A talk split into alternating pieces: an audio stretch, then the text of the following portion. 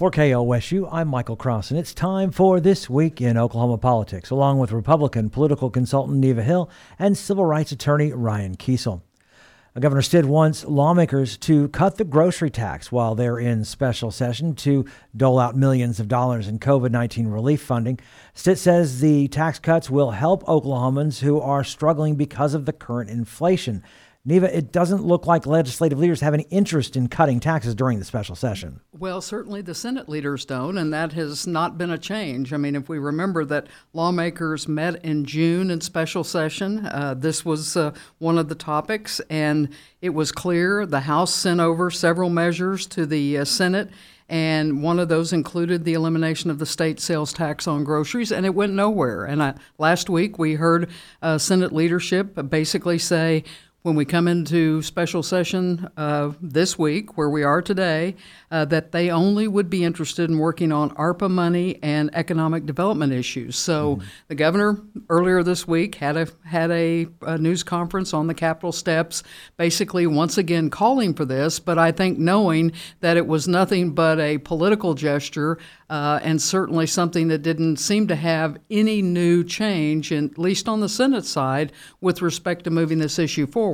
And as we've talked about many times through this year on the show, um, Oklahoma is one of only 13 states that are left that tax groceries. So, this is certainly a topic that, while it may not get resolution this year before the election, I think we're going to see this topic come up quickly in the next legislative sessions in February. Ryan. Well, and I think it's a shame that the Senate in particular isn't taking the governor's leadership on this. I mean, this has been something that Democrats and Republicans uh, have worked on. Grocery tax elimination bills have passed out of both chambers in, in the last legislative session. You know, none of them made their way to final votes and ultimately on the governor's desk. Uh, but you know, this is something you know uh, the Democratic leader in the House, Emily Virgin. This was one the key part of the Democratic Party's platform uh, during the last legislative session, and here it is dovetailing with Governor Stitt making this same call. And so, if you've got the Democrats and the governor, and it, presumably a lot of Republican House members, and I bet even some Republican senators on board with this. I, you know, I understand the the you know, and you know, it is kind of a breath of fresh air. I'll, I will say this: it is a breath of fresh air to have the Republican controlled Senate say, you know, whoa, we need to step back and be a little bit more thoughtful about these tax cuts because they could have implications for revenue down the road. You know, that hasn't always been uh, the, the way that, that Republican leadership has guided their tax cut policy. It's been, you know, we'll, we'll cut it and there'll be growth to replace it and don't ask any questions. But this is something that would provide immediate relief. And I, and I know that, you know, we can deal, deal with this in February, and I think Neva is absolutely right that there will probably be a grocery tax elimination bill passed next February, and either Governor Stitt will sign it, and, and if Joy Hoffmeister is elected, I bet Governor Hoffmeister would sign it. But Oklahomans are struggling right now. We've got you know record inflation. This is just a simple deal that we could you know give to Oklahomans, and it's not out of the norm, as Neva said most states don't have this, and so we should we should join those states and give some relief to Oklahoma. You know, it's interesting too. I've I've heard several people comment uh, at the Capitol this week that um, there is this kind of backstory drama going on in the Senate, uh, in the Republican caucus, with uh, uh, a move that's been talked about, kind of whispered about for uh, several months now, of whether or not there would be a direct move to try to change uh, uh, change the um, uh, the pro tem, and so uh, and there's clearly uh, um, an, an, announced candidate inside the caucus who has made it clear that he's going to run. So this backdrop in the midst of everything else going on with the billion plus of ARPA funds uh, ready to be allocated and all of the things going on in this special session, uh, I think it's a surprise to many that this wasn't an opportunity for there to be uh, some brokered deals uh, to try to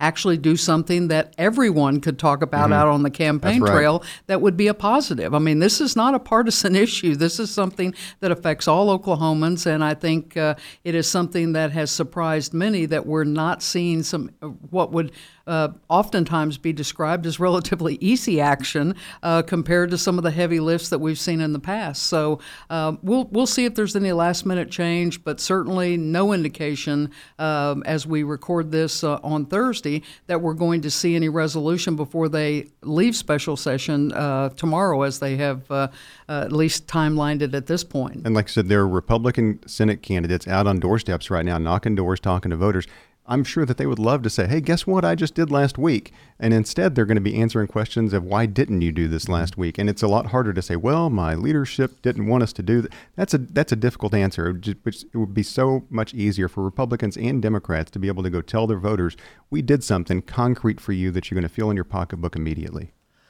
During the special session, lawmakers are promising to give nearly $40 million to OU Health Services, but the money comes with restrictions. Republican lawmakers say none of the funding can go to gender affirming care for children. In response, OU health officials say they are halting some of its gender medicine services. Ryan, what are your thoughts on this restriction? I think that this is just reprehensible. I mean, we had uh, we and we talked about this on the program last week. A once in a generation uh, investment in the state of Oklahoma with these ARPA dollars, these uh, rescue dollars, and you know we're we're talking about things that will impact Oklahomans well beyond any of our lifetimes, and you know it's something that we can all be proud of. I I talked to so many uh, uh, Oklahomans in the last week, you know, re- Republicans, Democrats, Independents, Libertarians, and people are proud of this. And then all of a sudden, you come and throw a skunk in the room. And you know, even if there's any debate uh, on you know gender affirming care or what that means or, or standards of, of care, let that debate happen among physicians and among doctors. I mean, this is being debated on the, the Senate floor right now as we're taping this. Uh, I, I, believe Senator Treat has even said that who's, who's moving this measure, the president pro tem, has said he hasn't been at OU Children's Hospital. He hasn't talked to these doctors. And, and I will say that even as I'm disappointed in the legislature, I'm more disappointed in my alma mater, the University of Oklahoma. You know, I expect this stuff from the legislature, but you've got OU doctors out at the Capitol telling people to vote no on this because here's the deal: if this thing goes down, it's going to come back tomorrow with that language out and the appropriation still there. That's just it's a given. I mean, that will happen. But you know, the university here is out, from my understanding, and I would love to be corrected on this and issue an apology next week. But it's my understanding, visiting with multiple members of the state senate last night, that OU administration is out asking people to vote yes on this bill.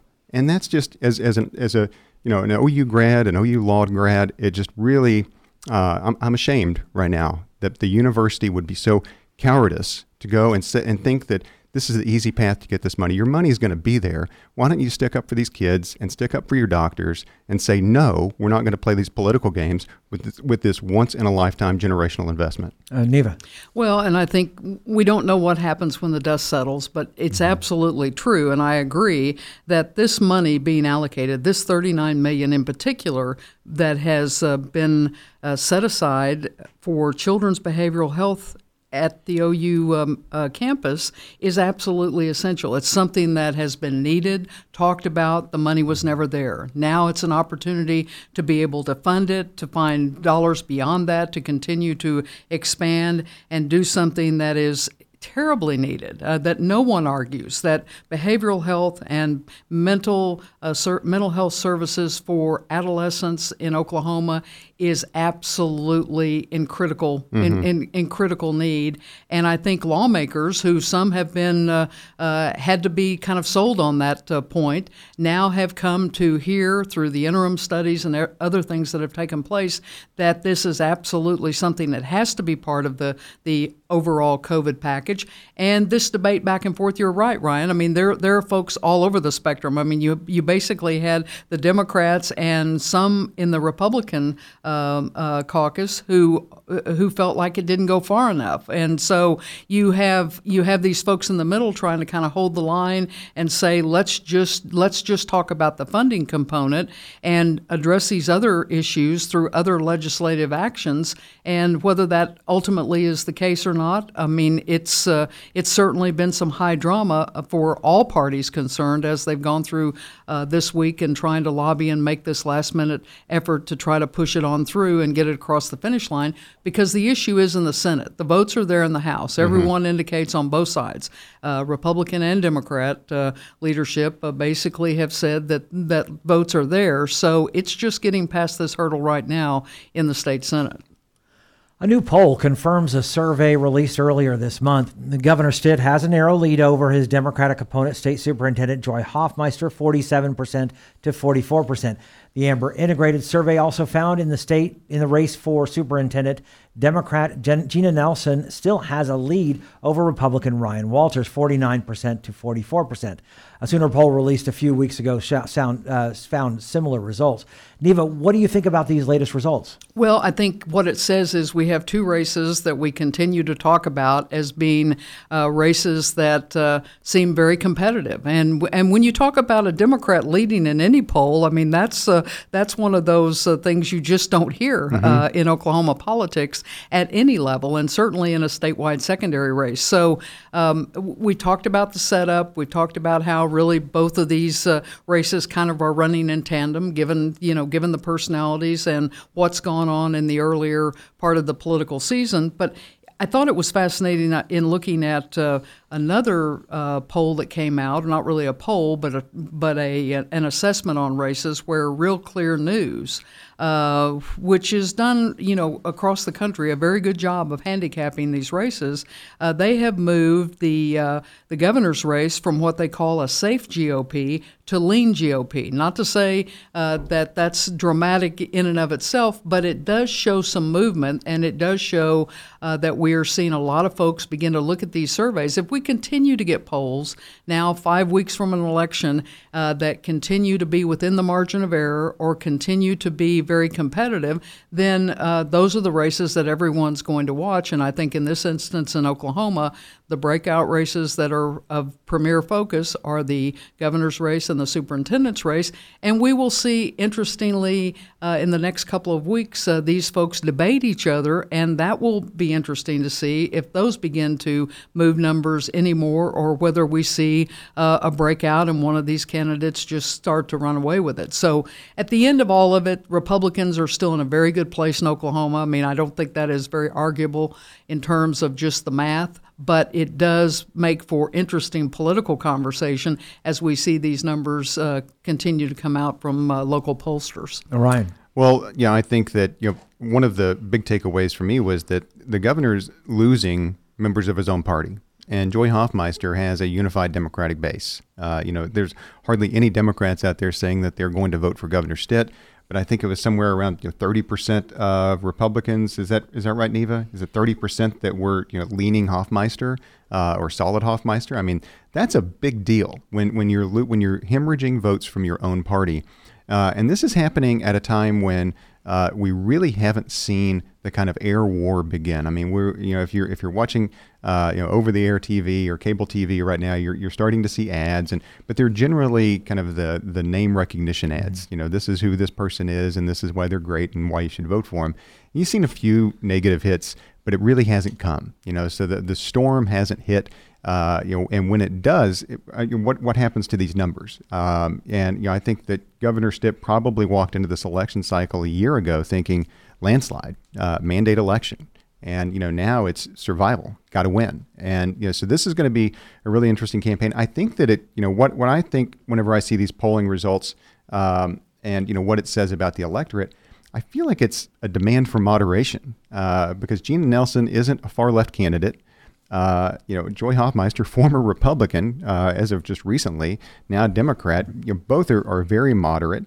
Uh, and I think that there's just so much uh, that our brains can handle in terms of culture wars before it just gets exhausting. And I think voters just want something else. They want something more than somebody who is just pointing fingers all of the time, or you know, going on TikTok and and you know, losing their mind because somebody sneezed in a high school. And they, they just they want uh, they just want sensible uh, politicians to go to the Capitol, do the job. You know, these are people. Voters aren't dumb. You know, Neva and I talked about this. Uh, we talk about this a lot. That you know, voters are not right. dumb, and you know, they serve on church committees. You know, they they they're in workplaces and they know who they want to work with. They know they know who's on that church committee that's going to make sure that the potluck supper you know comes together, uh, and they know the person on those church uh, committees, those church supper committees uh, that get mad and stir the pot, and not the good pot, but stir the pot and uh, point fingers and then go on TikTok and talk about how the church is failing its mission or something like that. Yeah. And they don't want those people. They want somebody that's just going to put their head down and get the job done. Well, I think that is an interesting point, Ryan, because when we look at the overall numbers and look at registration, we have to remember this is a Republican registration advantage uh, going into any election. And when we look at the top of the ticket, we have two U.S. Senate races where both Republicans are leading in double digit numbers in these very same polls that we're discussing right now. So, uh, what it appears to, to, to begin to look like is that it's less about just a straight party voting on either side mm-hmm. and more about voters taking a look down the ballot, uh, even down to their local legislative races where they have uh, uh where they know the voters, where they see these uh, candidates on the door, and they have a better kind of uh, a better assessment of what they want and how to evaluate these folks' records, particularly incumbents. So we don't see a lot of endangered uh, uh, candidates down ballot uh, at this point, and even in the secondary races, mm-hmm. when you mm-hmm. look at those numbers, Republicans are leading in every one of those, uh, with the exception of the superintendent uh, superintendent race. So uh, this is what will be fascinating. Is it's much different, as we always talk about, than a presidential year where it is driven by the top of the ticket. It is driven by party and what happens in Washington, D.C., and how people are either uh, saying yay or nay on their assessment of what they like or don't like there. So uh, this is local, and we'll watch with great interest, I think, the next few weeks to see how this begins to move. The Tulsa County Election Board is working overtime to produce voting records. The agency recently saw an uptick in requests after a summit in Missouri when My Pillow CEO Mike Lindell called for citizens to request voting records from local boards. Ryan, what should the election board be doing in these cases? Well, um, you know, and you're you're uh, you're hearing from somebody right now that has you know prosecuted uh, several open records cases. You know where uh, I've either made the open records request on behalf of an organization that I was with, or uh, litigated on behalf of somebody else that had filed open records request, like my, my friends at the Lost Ogle, uh, and they were unfulfilled. And we've gone all the way to the Supreme Court on this issue. So I'm a big uh, defender of the Open Records Act. You know, I, I, proudly serve on the Freedom of Information Oklahoma board. That one of our core missions is to protect the access to records and transparency in government. Uh, but there's a difference between an open records request that's that's uh, designed to provide transparency to the people of Oklahoma uh, and records requests that are meant to be abusive of the process. And that's what I think we're seeing right here. I think that um, we're seeing records requests that are motivated by uh, not motivated by any sort of fact. Uh, they're not grounded in any sort of reality. And even the people, you know, making the request, I don't think that they even appreciate the kind of things that they're asking for and what it takes for state employees to be able to provide those records. Um, so, yeah, I think that the election board is, is doing what it should do and, and deciding you know, what of these things can, that they can turn over and how they can turn it over. Uh, and you know, if they if it is covered under the Open Records Act, I encourage them to try to uh, comply with it. Um, but really, what we need here is we need leadership uh, to you know step up and say, Mayor G.T. Bynum, if he if he would step up and say, you know, these are these are abusive. Uh, you know, this is abusive process. This is meant to take away uh, from the ability of the election board to do its critical job, and they're just a couple. Uh, months away at this point from having you know the biggest part of their job of, of the year, mm-hmm. Uh, and that you, you really need leadership in these areas, and in, in particular, a local at the local level to say, yeah, this is this is enough, and you know this is not you know the the president as Joe Biden, Donald Trump lost the election. Get over it, and uh, you know stop stop trying to throw uh, a wrench in the gears. Neva.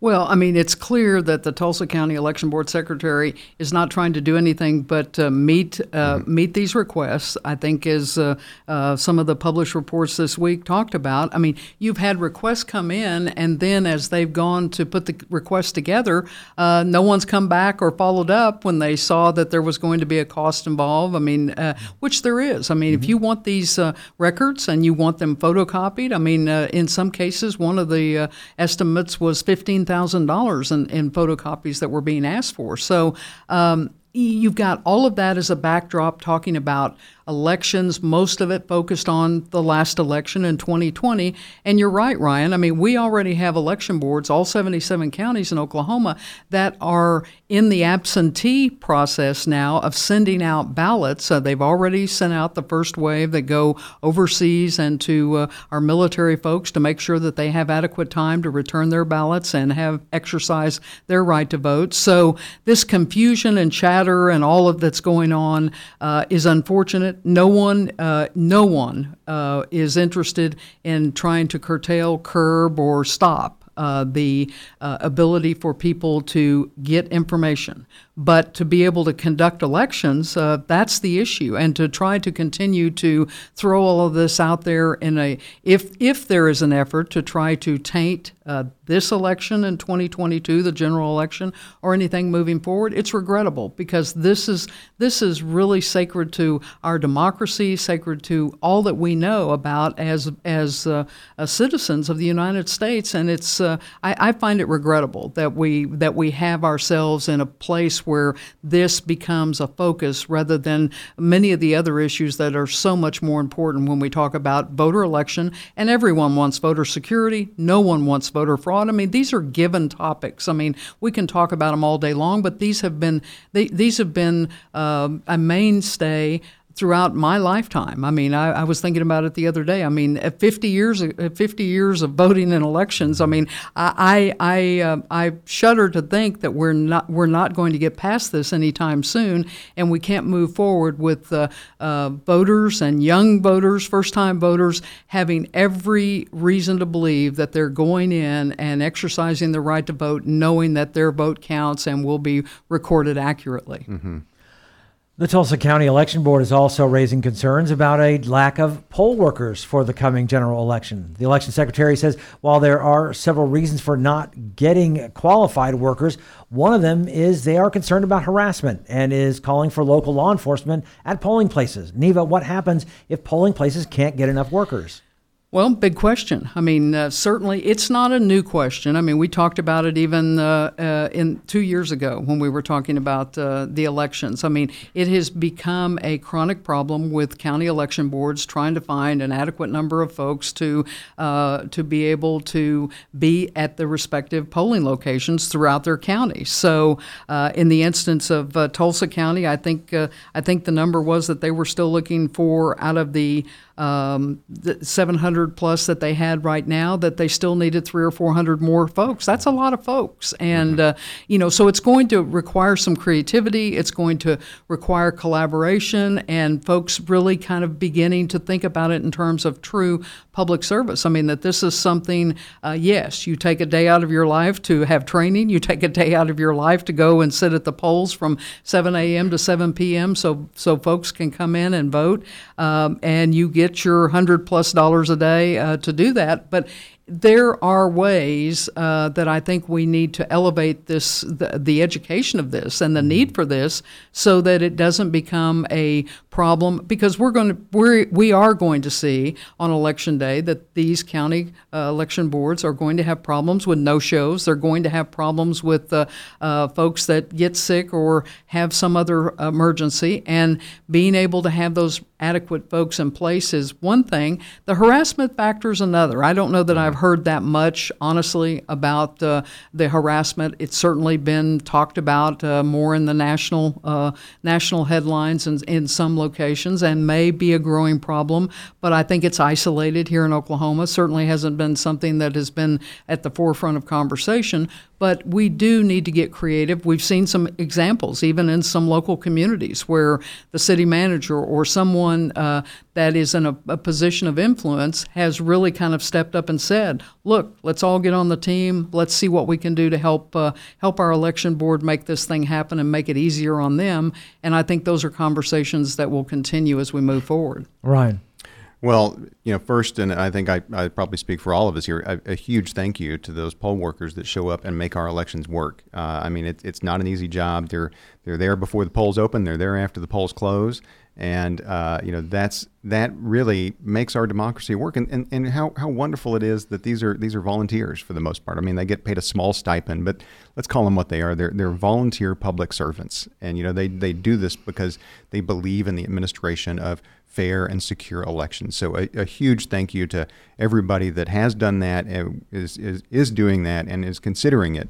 Um, you know, one of the things that they mentioned was one, they, they had, um, I think it was the Tulsa County Election Board secretary said that there had been death threats in Oklahoma. Uh, I don't know that they've been very publicized, but in, in that one of the articles I read said that, you know, that there have been threats made against election workers in Oklahoma. We, we saw in the congressional hearings on the January 6th committee, uh, you know, poll, there were poll workers, I, I believe in Georgia, uh, a mother and a daughter, uh, that Donald Trump singled out um, and, and said that you know they were responsible for uh, all these nefarious things, which of course they were not. Uh, but it basically ruined their lives. Um, I mean, the the one of the uh, one of the women was couldn't even go to the grocery store anymore. Uh, you know, she ha- she had to move out of her house for months because her house was targeted by uh, right wing activists that were uh, just convinced that she had something to do with stealing the election. Um, and I, I, think that what we really have to have here is a return to civility.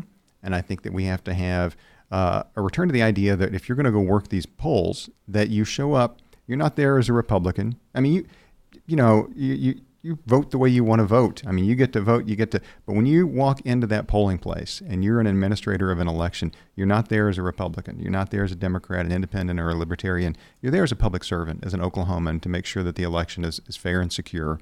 Um, and what they said that they'd seen is an, an increased number of activists that were showing up, and I don't care if you're on the left or the right here, you don't belong at the polling places, you know, showing up for training so that they could go to the polling places and then express their agenda to, uh, to particular voters. Uh, you know, I, one of the last times before I moved to Oklahoma City uh, and, and registered in Oklahoma County, one of the last times I voted in Seminole, uh, I, I remember going up and yeah, you know, saying, uh, you know, the Republican or Democrat, and I, I said Democrat, and the, the, guy made some derogatory comment about Democrats, uh, and I'm thinking, what, what is this? Uh, and I was, uh, you know, I, I think I was, I was out of the legislature at that point, but uh, I'm thinking, what, what, what does this come to? And I think it's even worse now, right? And so, and the harassment is isn't generally from the poll worker to the voter. I mean, I think that you see some activists doing that, but these poll workers shouldn't be. Uh, they shouldn't have to hear questions about, you know, stolen elections or fraud or uh, you know that's that's not what they're there for. Uh, they're there to make sure uh, you are who you say you are. Uh, and you get the right ballot so that you can cast your ballot and have your voice heard in our democracy. So, huge thanks to those folks, and, and you know, Godspeed to the election boards out there that are trying to fill these vacancies because we sure need it. Ryan and Neva's comments do not necessarily reflect the views of KOSU, its staff, or management. Uh, programs like this are made possible through support from KOSU members who are listeners like you. Consider a gift to KOSU in support of This Week in Oklahoma Politics at kosu.org.